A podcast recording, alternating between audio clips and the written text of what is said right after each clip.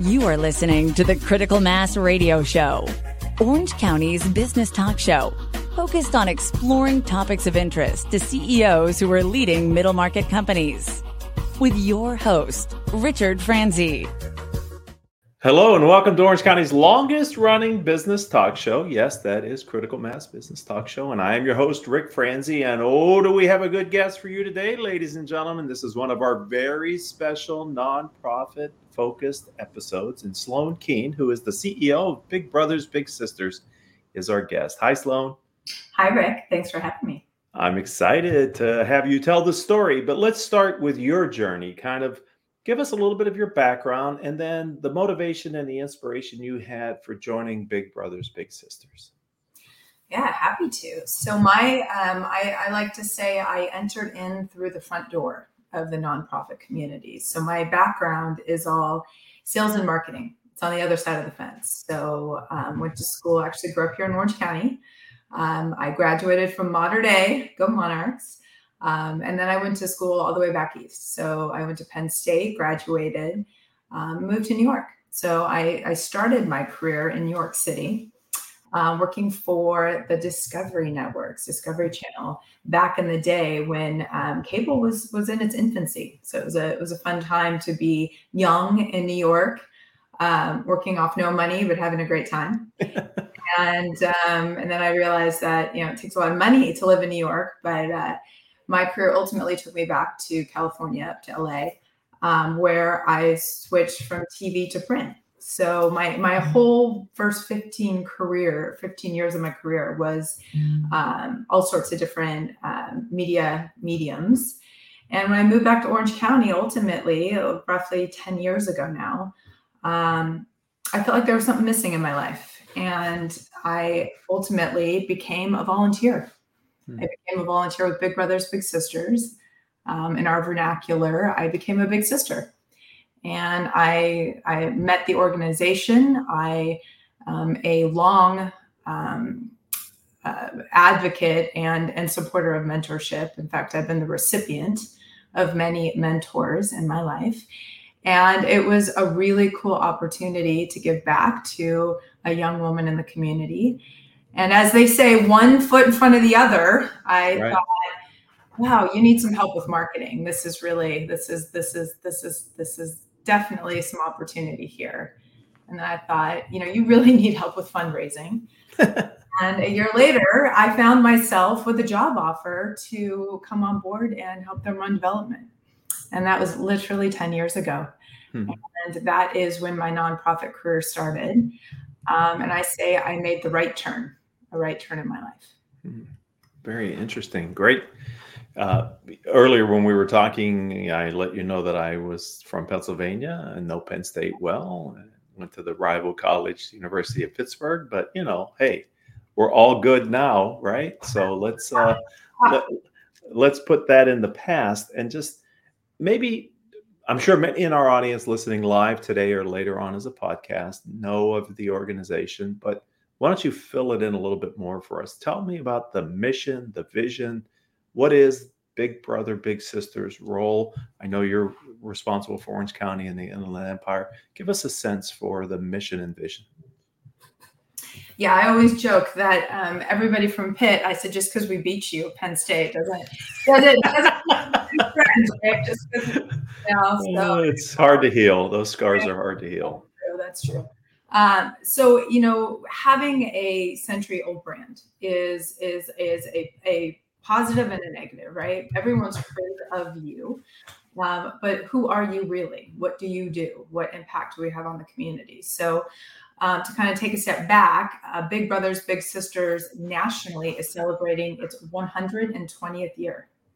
So we are one of the oldest and largest organizations philanthropically in the country. Uh, we actually started back in New York, in New York City.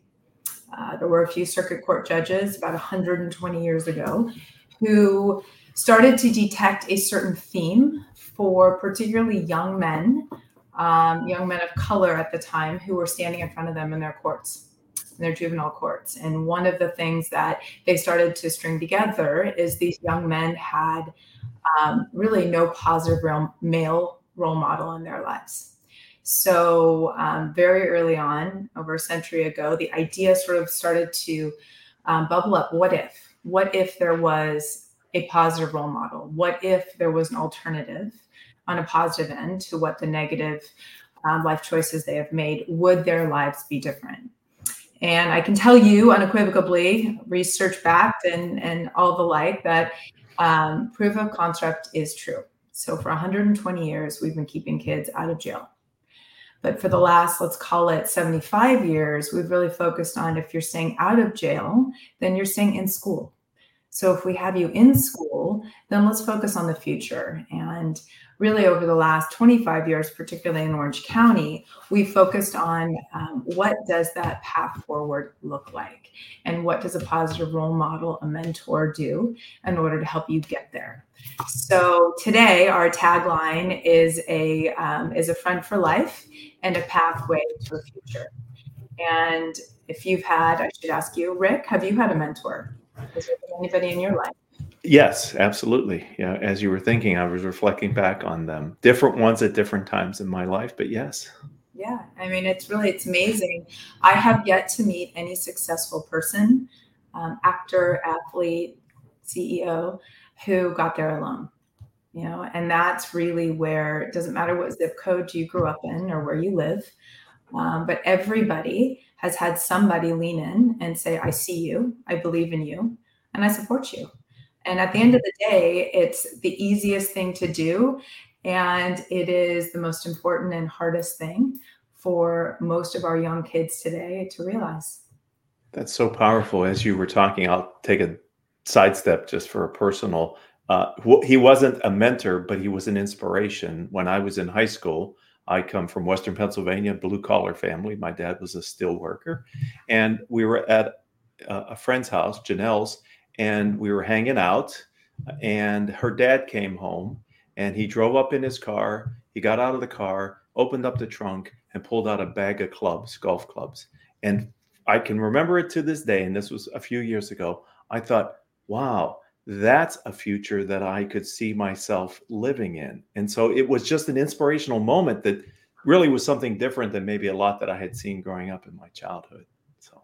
Well and that's it right? It's exposure. It's access and exposure you know? And, and in our academic speak it's social and economic mobility. And that is what we're looking for um, in any zip code but particularly for those who, who are underserved so, so, let's talk about that because you know many times people outside let's say people back on the beautiful campus in happy valley they might hear orange county california and they would think oh newport beach laguna the rich people and the beautiful lifestyle. But uh, Orange County has more than that, doesn't it? There are a lot of yeah. underserved communities in our beautiful county. There are, there are, and it's and it's and it's an interesting dichotomy because I will tell you that um, you know, Orange County it has a um, an interesting reputation. Um, thank you to our Housewife series and um, you know all of the CW and the teeny boppers. Yes, we have the beach, uh, but you know, what's interesting is uh, you know Anaheim has the highest child sex uh, trafficking rate in uh, the country. If you didn't know that, and I did so, not know that. Um, there's pockets of Huntington Beach that are uh, incredibly dangerous.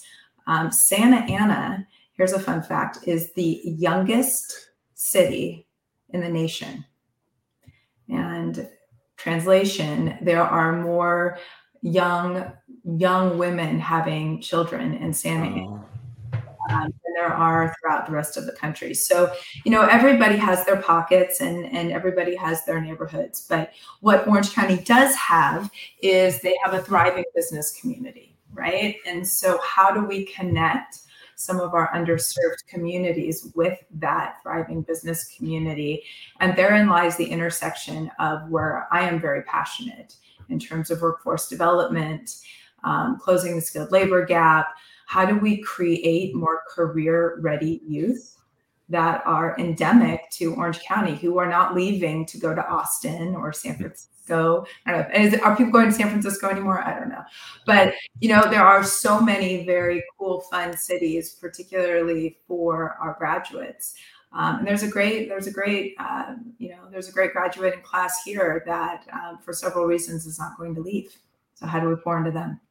I'm wondering because you have dual responsibility. You have Orange County. You also have the Inland Empire. I'm wondering, do you notice differences in the needs, Sloane, between Orange County and the Inland Empire, or are they common? You know, there there are there are nuances. You know, at the end of the day, you know, all all kids, all youth, all young adults, all adults, period. Um, they need they need a positive role model, right? Um, Orange County is more corporate. Riverside San Bernardino is is a little bit more entrepreneurial, family businesses, um, government. Um, but but the need is great amongst everyone. I see we have a uh, message from Leo Batteri who, from LinkedIn. He's listening to us live right now, Sloane. He says, as you can see on the screen, I was a big brother during my college years in Florida. An incredibly enriching and rewarding experience. Oh, Leo, we you and I have something in common. So I was just looking up the current stats on volunteerism, and the only state worse than California is Florida. So thank you, thank you for your service. Um, we I know it's a very uh, expensive um, communities that we live in, but um, but being a big brother is is tantamount to nothing. So thank so, you. So Sloane, that that Leo's post actually kind of pointed me in a different direction, which is not just the benefit that the mentees are receiving by having a role model, but as Leo said, an incredibly enriching and rewarding experience.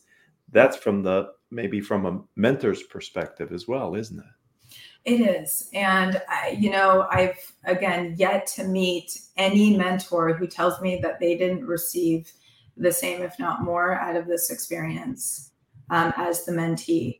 So it is in, in volunteerism, uh, you know, today, let's just talk about, you know, in a post-COVID environment, the best thing you can do if, if you're looking to um, connect your community, reduce your mental health strain is, is to help someone else right is to lean in is to be a support and um, and the the intrinsic reward is is high so so that leads me to something that you and I touched on when we were getting to know each other earlier today, and that is what you're observing as far as volunteerism goes. Can you can you you, you mentioned Florida as well as California, but can you give us more insight into that area? Yeah, you know, and, and there's a lot of reasons for this, right? You know, the world is more expensive than it's ever been. People are working harder than they ever have. Um, you know, post COVID, I think we're we're more ironically technology, technologically connected, but emotionally disconnected. And for a myriad of those reasons, it's really led to a steep decline in your typical volunteerism. And particularly when we call what we do with Big Brothers Big Sisters, where um, it's more of a consistent presence, um, less of a one off. It's mm-hmm. a tier two, called tier two volunteerism. Um, it, it's really an epidemic. You know, I, we are driving the train in the wrong direction. We need connection. We need support. we need to lean in. Um, and and and I'm here to tell you how to do it. So uh, I'm curious as well, if I, if you don't mind, I'd like kind of a follow up question in this area because I'm, I'm, reflecting again on Leo's post that he was a big brother uh, during his college years, and is this volunteer volunteerism issue uh, a, a, cohort issue from uh, age? Is it that the younger cohorts are not doing it, or is it across all age demographics? Sloane? You know, it, it, it is that's a great question. It's across all demographics. So if you look at national statistics over 10 years, you'll see that there it's been a steady decline. Post COVID, it's been a steep cliff roughly. I looked at before we came on. So it looks like um, so the state of California has seen a 28% decline in formal volunteering since 2017. And you know, that's just our state alone. And again, there's a lot of reasons for that. Um, but at the end of the day, um, the impact, the impact that you can make a couple hours a month in anyone's life has a domino, a multiplier effect to our community. So, what is the commitment for Big Brothers, Big Sisters? Then, if maybe we have some people that are listening that say, "Well, well, maybe I should get involved." So it's it's actually it's a it's a it's a fairly low commitment based on what people what people think. So what we're looking for is working we're looking for a minimum of a year. Okay. Obviously the goal is to have a friend for a lifetime, but we're looking for for a minimum of a year. And we're looking for two outings a month, a couple hours a piece. Um, and honestly, we're looking for someone to show up, show up consistently for a kid.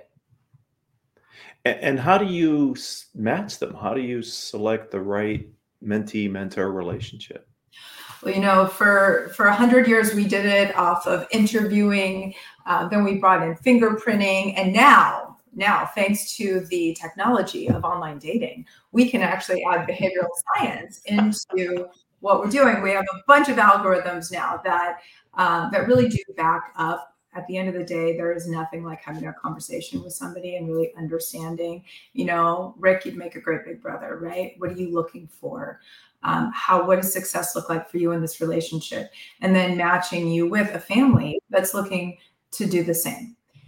And you know, today we have sort of two tracks, right? We've got some families who are truly in crisis, right? You know, maybe uh, maybe one of the family members is incarcerated. Maybe they had a higher level of neglect, neglect abuse, violence, um, and that's and that's one track. And that that that child needs one set of um, like a, a, mentor to really step into that space. But then we have a whole different group of just kind of first generation families here in Orange County who mm-hmm. are doing the best they can.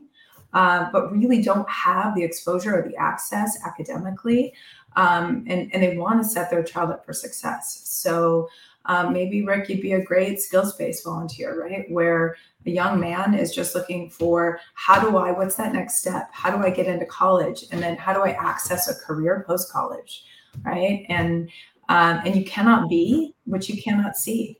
So you know a lot of these um, first generation families, um, they're true heroes. Frankly, I mean they Know, the hubris of, of, of mom to raise her hand and say, Hey, I'm doing the best I can, but I can't do everything for my kid. And I mm-hmm. really want to set my kid up for success. So it's, it's a really interesting time where, yes, you know, back to the beginning of our conversation 100 years ago, we were looking at youth crime prevention. Um, that is still sometimes the case, or the, the reduction of risky behavior. But more often these days, it's really how do I succeed? What is the pathway forward? Um, how do I create, you know, my future career and get there, right? So many times when we do a version of the show that is focused on nonprofits, it becomes clear that the need is greater than the ability to support the need. Is that the case for you with Big Brothers Big Sisters? Always always yeah. So we have an inverse supply and demand. We have plenty of youth who are looking for a mentor. And you know my my my goal constantly is to look for mentors um, out there in the community who want to come in and learn about us and and potentially give up their time. That's fantastic. You know one of the things that i wanted to ask you about a little bit off of this subject but in the zeitgeist of today's world, and that's artificial intelligence. And I'm wondering, from your perspective, how do you see AI influencing or impacting your your organization or the nonprofit sector? Yeah, so I'm going to put my business hat on, right? I have, um, as a nonprofit CEO, your equal parts politician, political activist, motivator, and operator. Now, now I'm going to put my business hat on. You know, um, as a as a nonprofit CEO, you have to be incredibly um, creative. You have to do more with less, right? When I'm talking about resources, and so the currency to Big Brothers Big Sisters is communication, right? Um, setting up. I mean, at, best, my team is you know finds, screens, and supports and trains these amazing relationships. So our ability to communicate is critical. And um, right now, we're we're really looking at AI across the board. You know, how do we harness that from an efficiency standpoint? You know, um, every one of our contacts um, has case notes prior or post the, the, the conversation. So how do you add AI into all of the conversations so it automatically populates within our CRM? Um, you talk about funding, you know, the majority of a lot of our funding comes from grants. How do we utilize AI in terms of, of grant writing to write better, quicker, more effectively reporting of the grants?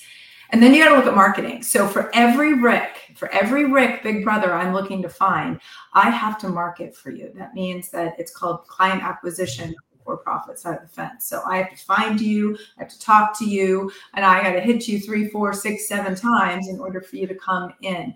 So you know, having a um, a marketing team is essential. How deep that team goes depends on how efficiently we can use AI in order to find more Rics, right? Um, and to better articulate in the language that Ric wants to come and then be part of our organization. Mm-hmm. So across the board, um, I'll quote um, it's everyone's favorite AI guide, NVIDIA. It was at mm-hmm. the their workforce summit the other day, and Keith Strier said, I think he did it best, where he said, you know, the worst thing you can do in this space is nothing because you're handing a competitive advantage to all of um, to all of your all of your competitors and so to whatever extent that means something to you right. um, the worst thing you can do is nothing I love that. Thank you for passing that along. I really appreciate it. Sloane, we only have a little bit of time left, but I'm wondering what what's the vision? Where do you where you where are you taking Big Brothers Big Sisters? Where are we going? Well, I will tell you that my goal is to be the Nike swish of mentorship. So you're hmm. going to see this B and you're going to think mentorship, bigger, stronger, better. So right now, you know, for 100 years, we've, we've really been in this youth space. Um, we'll continue to be in that space. But as we continue to walk alongside our youth now through their post-secondary um, education and then into their first careers, what role can we play in that space, right? how can we be partners to the corporate sector and really help them um, find career ready individuals that are career ready graduates. Um, everybody knows that um, you know that that we are not educators and we are not employers but if it was so easy to navigate that chasm right everybody would be doing it. So what space does mentorship play in social capital development economic mobility access not to just your first job but then to that next one right? And making sure that once you're in that job you stay in that job um, so I think there's a lot of really cool um, best practices that we over 100 years have figured out. And now, how do we apply that to an older population to really play a, a key role in this next phase? Well, that is really exciting and inspiring. And I really am glad that you're a guest here today on the radio show. I wonder if someone would like to reach out to you, Sloane, or learn more about Big Brothers Big Sisters. How do they do that? Well, the old fashioned way, because we're getting so technologically advanced, is ocbigs.org. Um, or, you know, you can email me. I am so good at responding. So I'm skeane at ocbigs.org. You can follow me on LinkedIn. I try to be as thought leading and provoking as possible. Um, and you can also follow us on social media. We're on Instagram and all of the all of the hot topics. But if if, if there's anything I can leave you with, um, come kick our tires you know come see what we're about and i want to show you how we can change your life sloane i am so glad you've been on the show i said at the top we had a great show planned because you were our guest and you certainly delivered and i appreciate your time today thank you well, invite me back. I'm happy to come anytime. Of course. So we'll have Haley do that. I'd like to thank the guests as well. You've been a part of Orange County's longest running business talk show. Sloane's interview now becomes a part of our catalog of over 1,400 interviews. If you happen to be an Orange County entrepreneur or a nonprofit leader and you have a story that you would like to share, reach out to me. I'm Ric, R I C, Franzi, F R A N Z I, on LinkedIn. Uh, that's also our company's website, ricfranzi.com. Would love to talk to you about being a future guest on the program. And until the next time we all have a chance to be together, I hope all of your decisions will move your organization in a positive direction.